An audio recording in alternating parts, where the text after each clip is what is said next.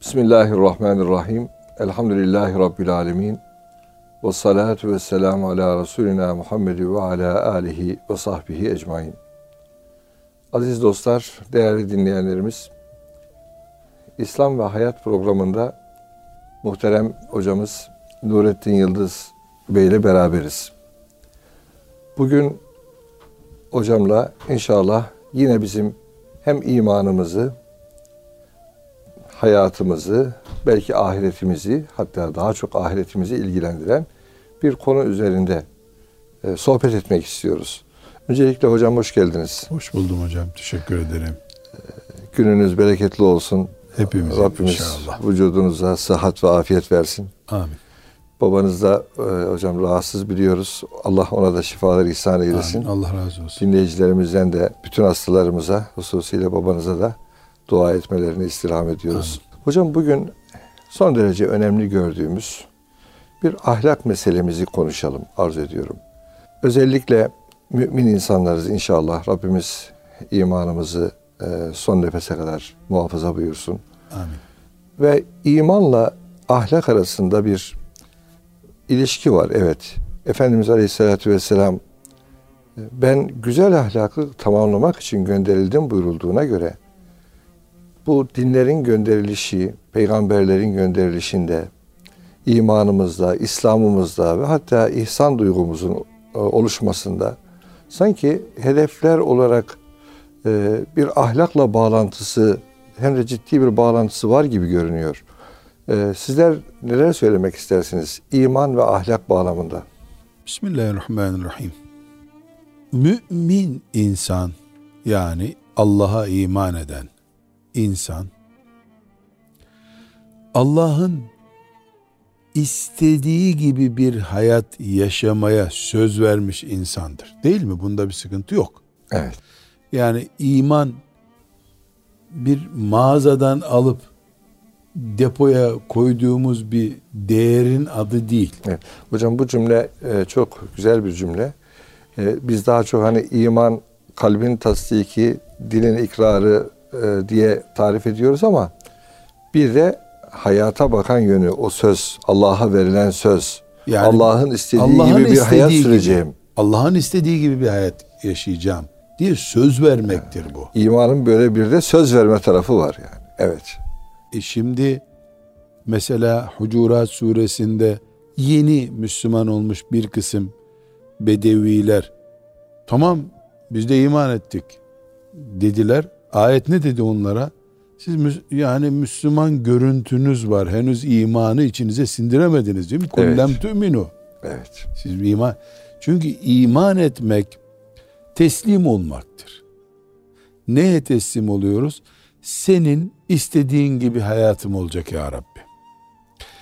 Mümin bir insan bir doktora gidip mesela başına bir sarık yaptırıyor ve sarıklı yaşıyor ondan sonra böyle bir dış değişim olmuyor. Yani iman insanın fizyolojik yapısına, biyolojik kimliğine bir değişiklik getirmiyor. Allah'a verdiği söz ben senin istediğin gibi yaşayacağım sözünün içini doldurduğu sürece mümin müminlik yerine gelmiş oluyor. Hocam çok e, bu manayı doğrusu bu kadar ince düşünmemiştim. E, çok güzel bir e, konu oldu. E, belki Allah'a ahit vermek derken hani siz bir ara ahdinizi yerine getirin ben de size Ayette olan diyor zaten. ahdimi yerine getireyim buyurduğuna göre ayet-i kerimede iman aynı zamanda söz vermektir. Bu Söz vermektir. çok güzel bir ifade evet. Dolayısıyla namaz kılmayan birisi e, kılamam canım benim ya niye zorluyorsunuz diyebiliyor mu? Evet iman ettiysen günde beş defa Rabbinin huzurunda secde edeceksin. Buna otomatik söz vermiş oldun. Evet. Biz bir problem gitgide de büyüyerek yaşıyoruz insanlık olarak. Allah'a verdiğimiz bu sözü bilinçli bir şekilde keyfimize göre daraltıyoruz. Daralta daralta namaza ve hacca indirdik bunu. Mesela ben herhangi bir söz verdim demez hiçbir mümin herhalde değil mi? hepimiz Allah'a söz verdik mümin Evet. olacağız diye. Buyurun sayın bakalım. Allah'a verdiğimiz sözler nelerdir diye mesela bir camiden bir öğle namazında çıkan müminlere sorsak lütfen bu soruya cevap vermeden gitmeyin dese "E, görüyorsun işte namaz sözü vermiştim. Ondan sonra kadınsa tesettür sözü vermiştim. E, ondan sonra işte Ramazan'da zekat sözü vermiştim. Sanki Ramazan ibadetiymiş gibi. Yaşlıysa da hac sözü vermiştim diyecek. Kolay kolay ahlaklı olma sözüm de var Allah'a çıkmıyor ağzımızdan. Evet. Ticarette ehil, sadık, mutemet birisi olma sözü çıkmıyor ağzımızdan. Mesela Allah'a verdiğimiz sözler neler olabilir sorusuna iyi bir tüccar olmak, güvenli bir tüccar olmak diye bir başlık çıkmıyor. Neden? Daralta daralta bu iman sözümüzü namaza bitirdik. Hacca bitirdik. Ramazan orucuyla bitirdik. Aile ilişkisi, ahlak ki o da ailenin aile onun bir parçası ahlakın zaten. Ticaret, sosyal kimliğimiz hiç bunlar namına Allah'a verilmiş bir sözümüz yok gibi sanki. Ben konuyu bir buçuk iki dakikalığına durdurmak istiyorum. Bir örnek vereceğim hocam. Hepimizin bildiği meşhur hadis-i şerif. Güvenilir bir tacir, yani dükkanında güvenilir bir tacir, sıddıklarla, şehitlerle beraberdir diyor değil mi hadis-i şerif? Evet, evet.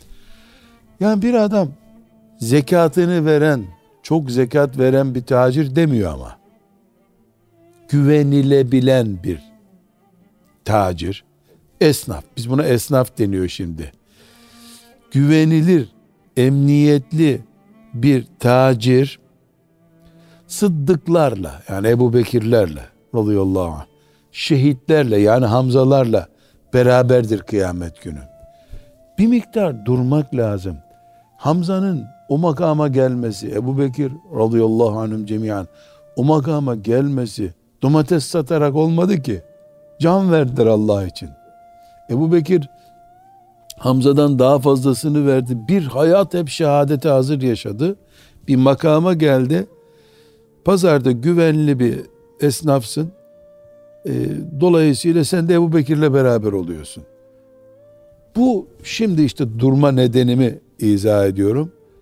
Akılla yorumlanabilecek bir şey değil yani adaletsizlik bile var ortada. Nasıl böyle oluyor ki o onun seviyesine nasıl öyle değil. Öyle değil. Biz Allah'a imanla verdiğimiz söz tamam ya Rabbi senin dediğin gibi olacak dediğimiz yer parayı gördüğümüzde de gevşemeyeceğimize dair bir sözdü. Biz kasanın önünde de secdede seccadenin önünde olduğumuz gibi olacağız diye söz verdik. Bu sözü yerine getirdiğinde birisi Uhud'da şehit olan Hamza gibi oluyor işte. Evet. 23 sene vefa ile Resulullah sallallahu aleyhi ve sellemin yanında duran Ebu Bekir oluyor işte. Demek ki o kadar da kolay değil ticaret. Evet. Burada tekrar bu konumuza dönüyorum. Hocam tam burayla ilgili muhterem Osman Efendi e, bir defasında demişti ki ya biz gençliğimizde bu hadisi okuduk diyor. İşte sadık, güvenilir tüccar peygamberlerle beraberdir. Ya ne güzelmiş hem para kazanacağız hem de peygamberlerle beraber olacağız dedik diyor. Fakat diyor ticaretin içine bir girdik. Gördük ki güvenilir tüccar olmanın e, çok da kolay olmadığını.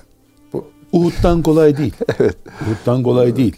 Evet. Hat- Belki Uhud'dan da zor. Uhud, Uhud'da Hamza'nın pozisyonundan zor da olabilir. Çünkü Hamza radıyallahu anh'ın en fazla bir saat sürmüştür o riskli sahnesi. O bir saatte ayakları ve beyni sabit kalınca uçtu Rabbine gitti. Tüccarınki üstad e, ömür boyu sürüyor. Bitmiyor.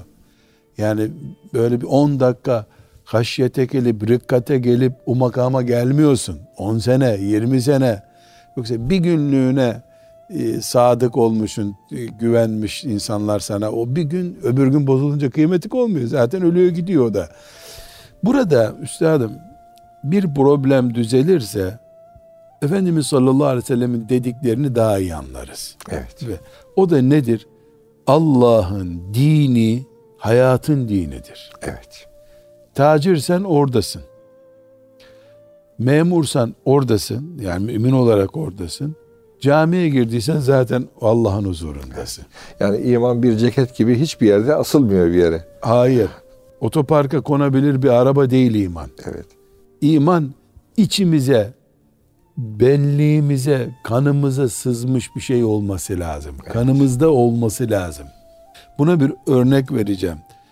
Bir mümin haya etmediği zaman diyor mesela, bırak onu, haya, haya etmeyen imanından ne hayır gelecek diyor. Evet. Haya nedir? İnsanın yüzünün kızarmasıdır. Demek ki haya edecek bir şeyi gördüğüm zaman benim bütün kanım hareketleniyor, yüzüm kıpkırmızı oluyor demek ki. Kanım, kanım imanımla kaynaşmış oluyor. İman hücreleri titretiyor yani. Yani bütün al yuvarından ak yuvarına kadar ne varsa iman her yeri rengiyle renklendiriyor. Dolayısıyla yüzüm kızarıyor. Yüzüm kızarmadığı zaman yüz kızartacak bir şey de Efendimiz sallallahu aleyhi ve sellem ne buyurdu? Bırak onu. Haya imandandır buyurdu. Şimdi ahlaka gelebiliriz üstad. Evet. Zaten ahlak konuşuyoruz hocam. Ahlakına bir yere oturtmaya çalışıyoruz Evet. ahlakı. Eğer biz ahlakı dedelerimiz rahmetliler çok nazik adamdılar, beyefendiydiler. İşte biz de onların çocukları olarak biz de biraz ahlaklıyız diye anlıyorsak hiçbir şey anlamadık demektir. Şeriatımızı da bilmiyoruz demektir. Zira şeriatımız iman ve ahlakı ikiz gibi görüyor. Hadis-i şerif sabit. İman ve ahlak. Ahlak ne peki? Ahlak bir insanın ikinci insana karşı gösterdiği nezaket ve saygı demek. Evet. Kendi kendine ahlaklı olmaz insan. Başkasına karşı ahlakımız olur bizim. Kimdir bu başkası? Evvela anamız babamız. Allah'tan sonraki en büyük hak sahipleri. Evet.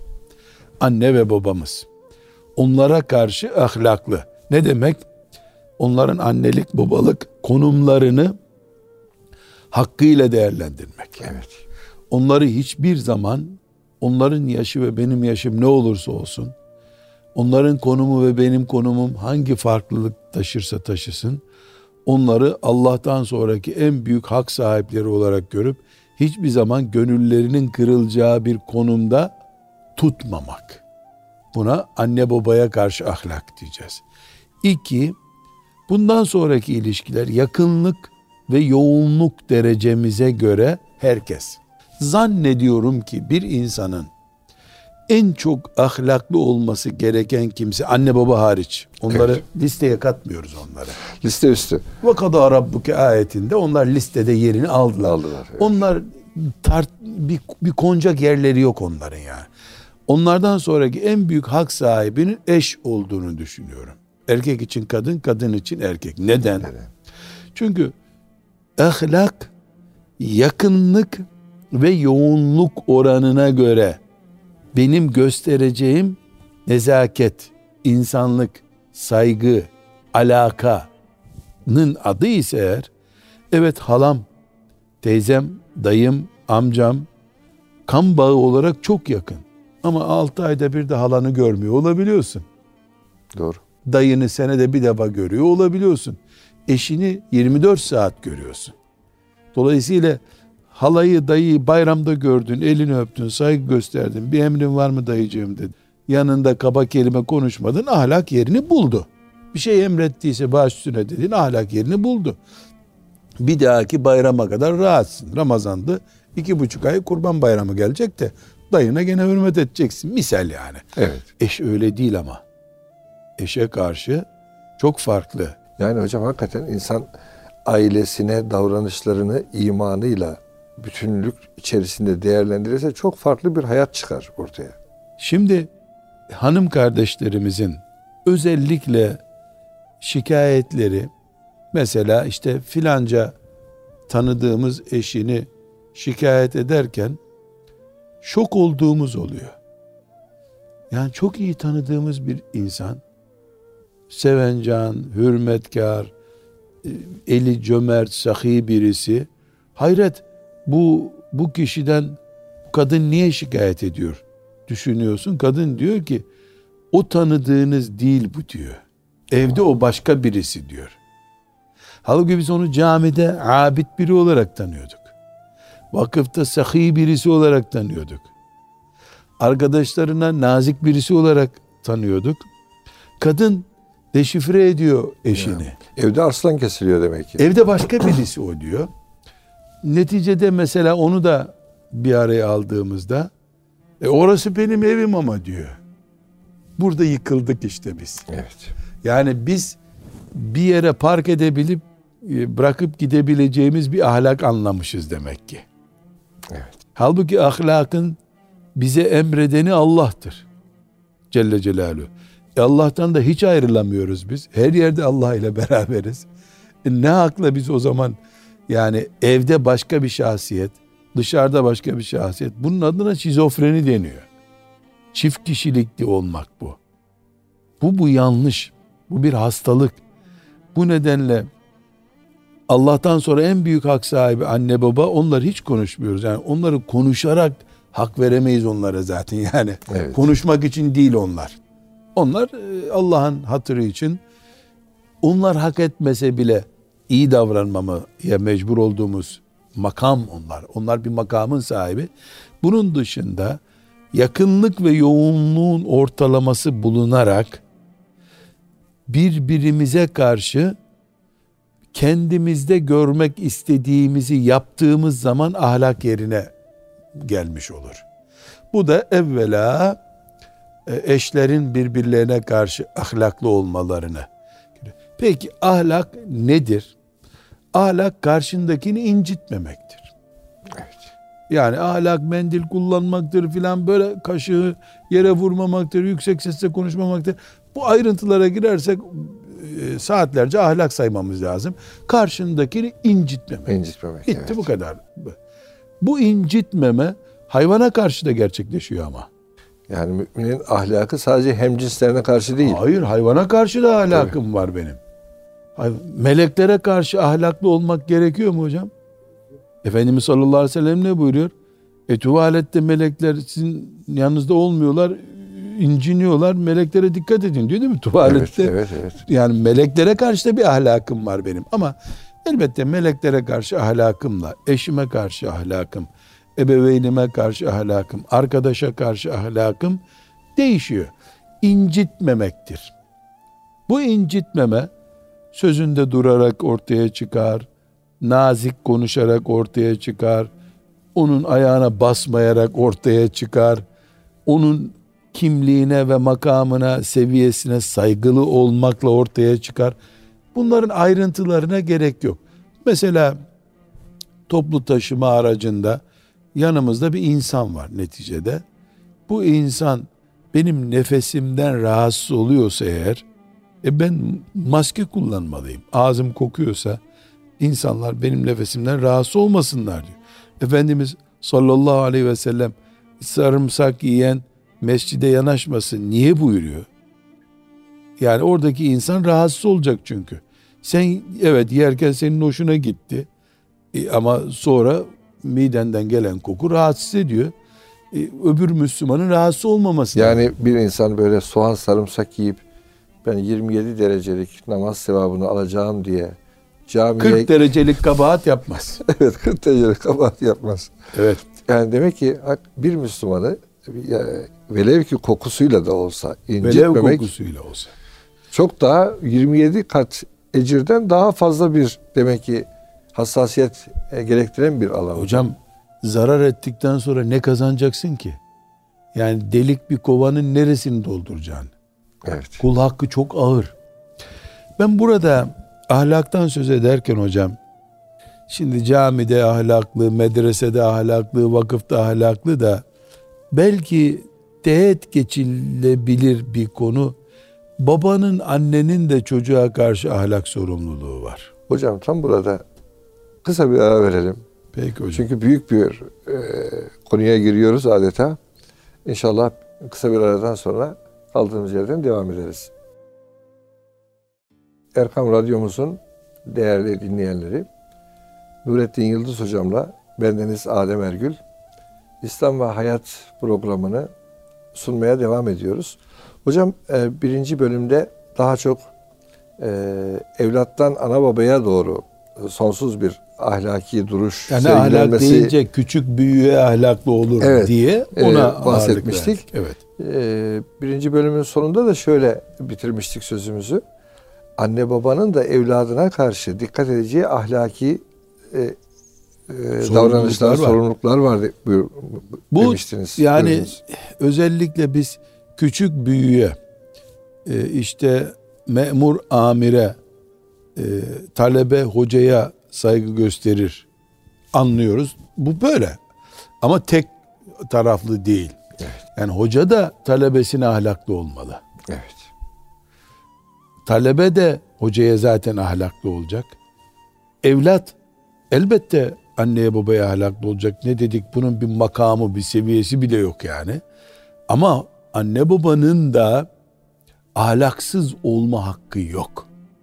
Neden?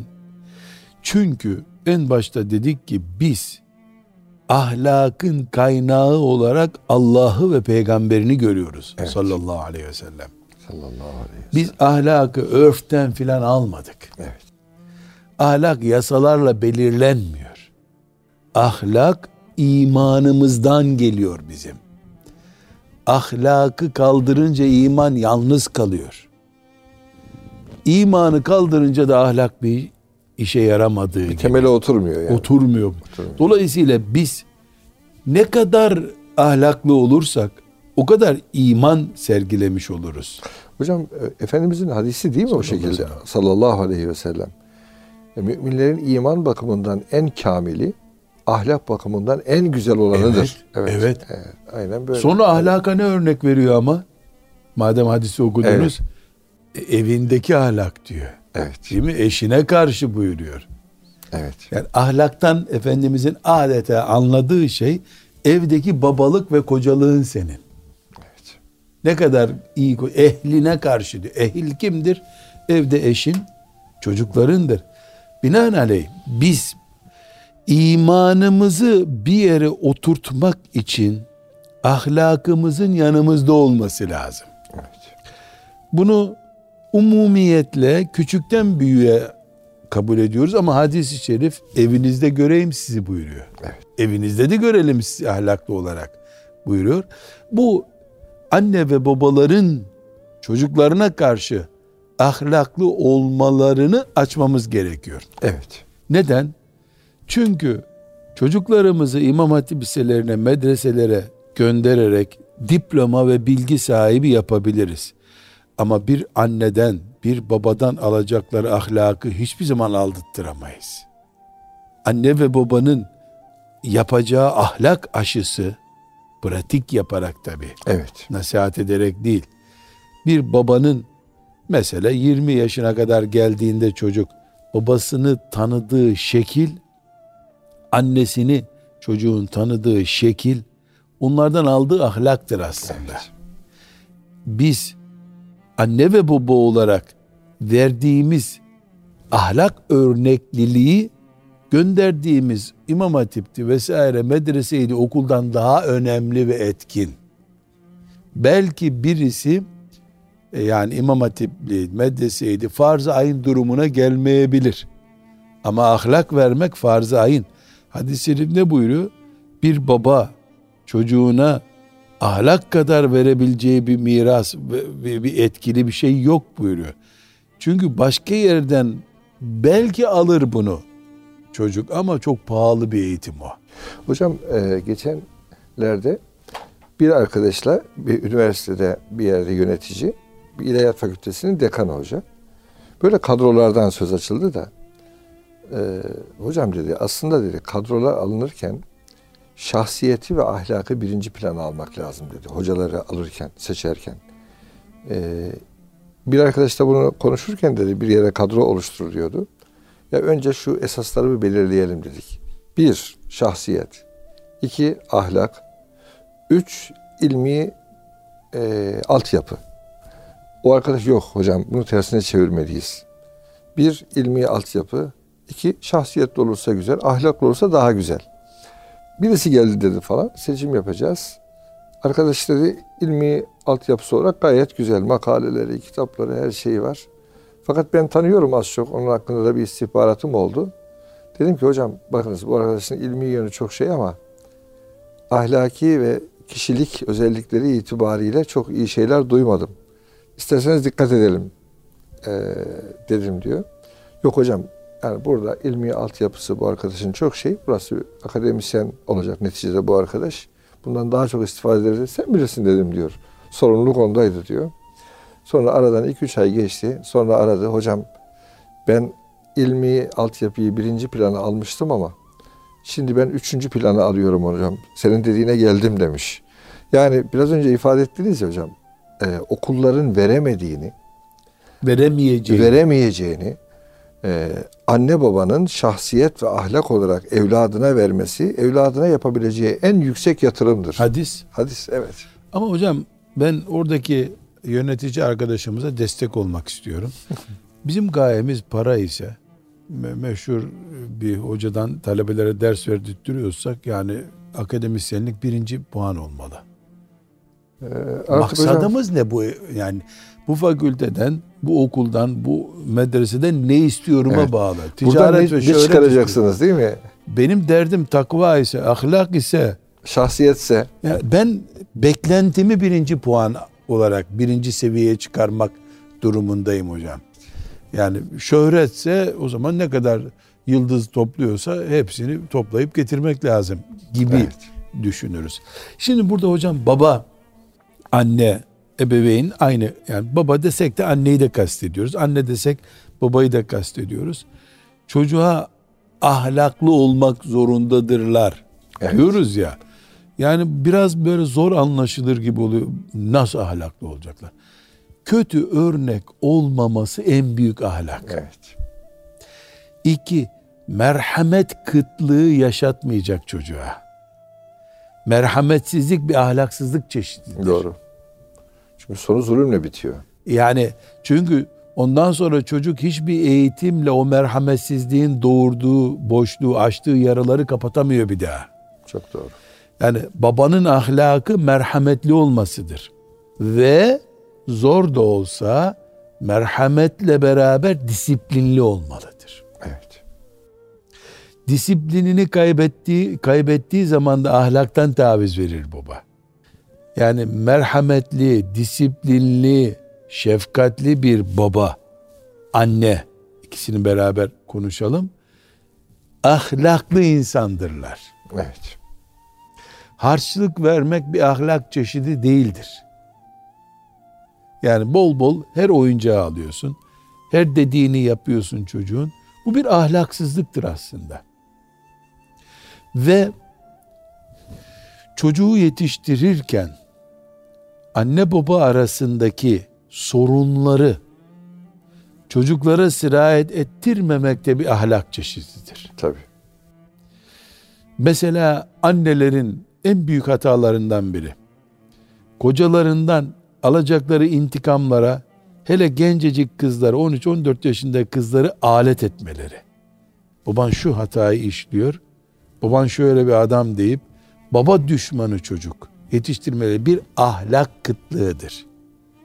Ahlaksızlık demeyeyim o kökten başka manaya anlaşılıyor ama bir ahlak zafiyetidir. E, çok bunaldım. Ya bunal, çatla, öl. Sen bari bunu yaşadın çocuğun yaşamasını düşün. Yani mesela bakıyoruz mahkemeye intikal edecek meseleleri olduğu zaman karı kocanın Çocuklar ikiye bölünmüş. Biri baba tarafı, biri anne tarafı. Çikolata oranına göre, aldıkları çikolata çeşidine göre taraf tutmuş çocuklar. Yani bazen diyorum ki, hanım kardeşim diyorum. Bu çocuğun yaşı senin dediklerini idrak etmeye uygun değil. Kocanı bir şeyle itham ediyorsun. Çocuk şahit olarak geliyor. Ya bu çocuk ne anlar bundan? Senin bunu doldurduğun belli. Bu bir ahlak zafiyeti.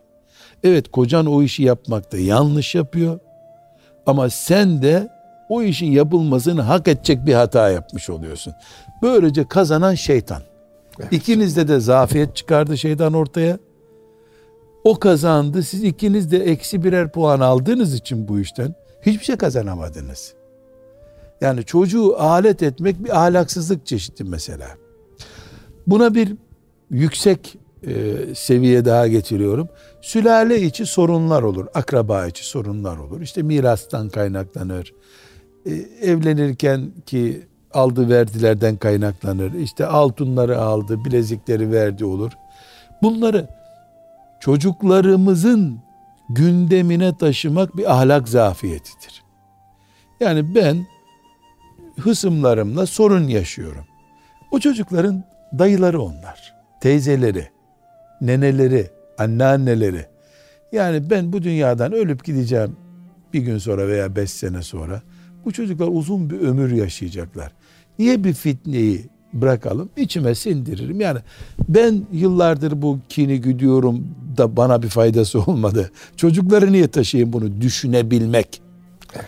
Dedik ki başlığımız anne baba da ahlaklı olmak zorundadır. Doğru. Bu ahlak sadece çocuklara konuşurken yavrum e, bana sürahiyi getirir misin diye nazik konuşmak ki bunu herkes yapıyor. Filmlerde böyle görülüyor çünkü.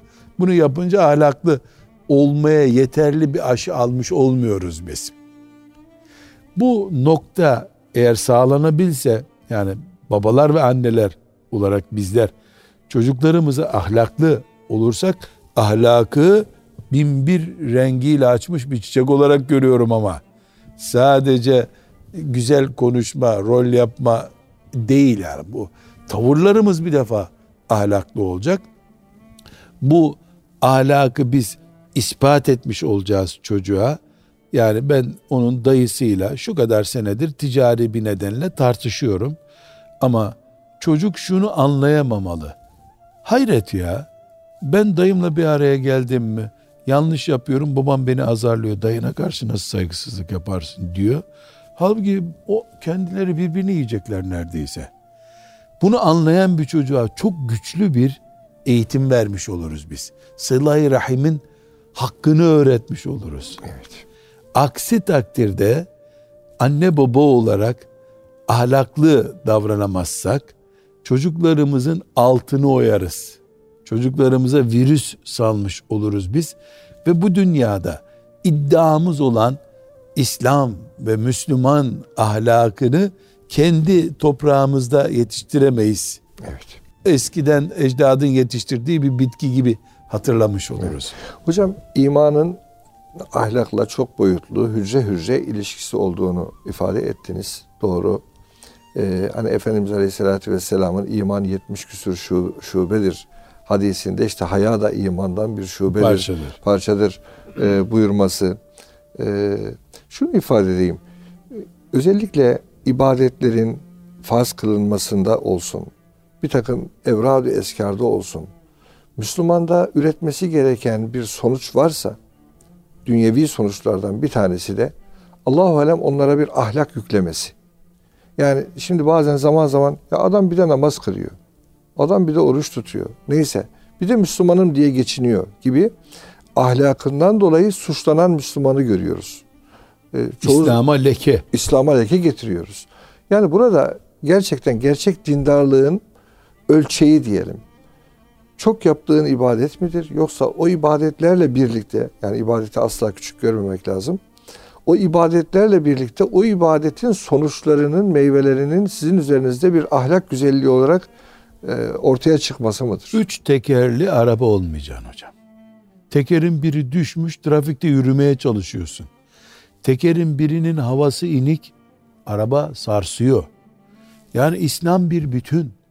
Ahlak ekstra bir parçası değil İslamiyet'in. Ve innekel ala hulukun azim. Azim. Evet. İnnemâ utimmu innemâ ci'tü li utemmime mekârimel ahlak. E, ahlakı tamamlamak için geldim ben. Yani namazı kıldırtmak için geldiği gibi, zekatı verdirtmek için geldiği gibi ahlakı tamamlamak için de gelmiş sallallahu aleyhi ve sellem Efendimiz.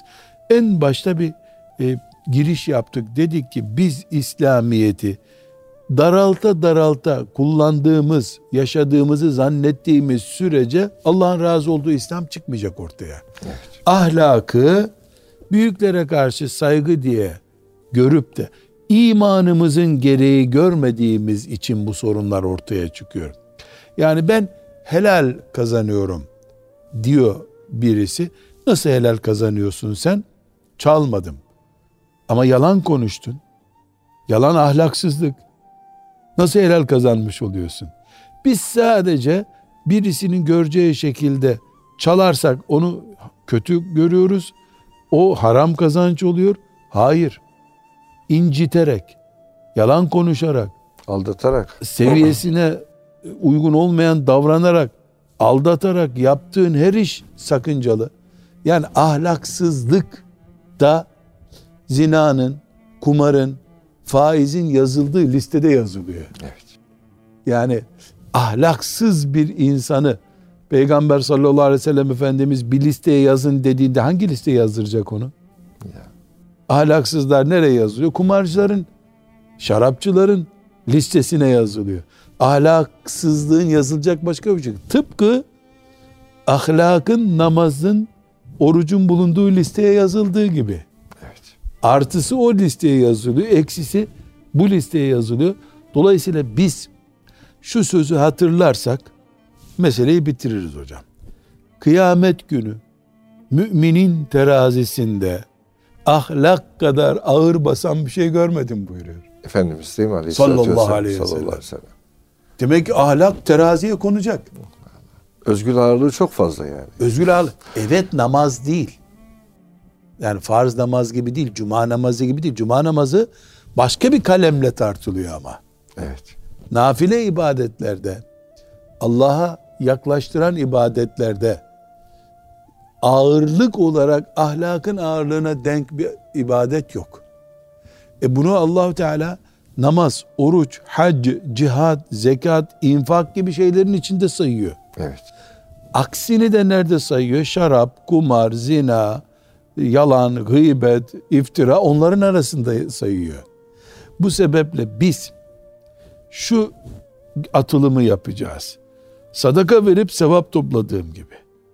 Evvabin namazı kılıp sevap topladığım gibi ahlaklı olmayı disiplin haline getirip her serbest olduğum halde yani kimse bana zarar vermeyecek bildiğim halde ahlaklılığı tercih ettiğim her yerde de bir sadaka vermiş gibi sayacağım kendimi. Evet. Allah'tan da karşılığını bekleyeceğim. Zaten Efendimiz Aleyhisselatü Vesselam buyurduğunuz gibi hocam işte güzel bir söz söylemek sadakadır buyuruyor değil mi? Bir o söz ahlak işte. Evet. Hatta mümine diyor bir güler yüz göster. Bu da diyor maruftan Tabii. bir şubedir. Yani güzelliklerden, sadakalardan bir e, şubedir buyuruyor. E, hocam e, doğrusu e, ahlak konusu tabii hayatın her alanına sirayet eden.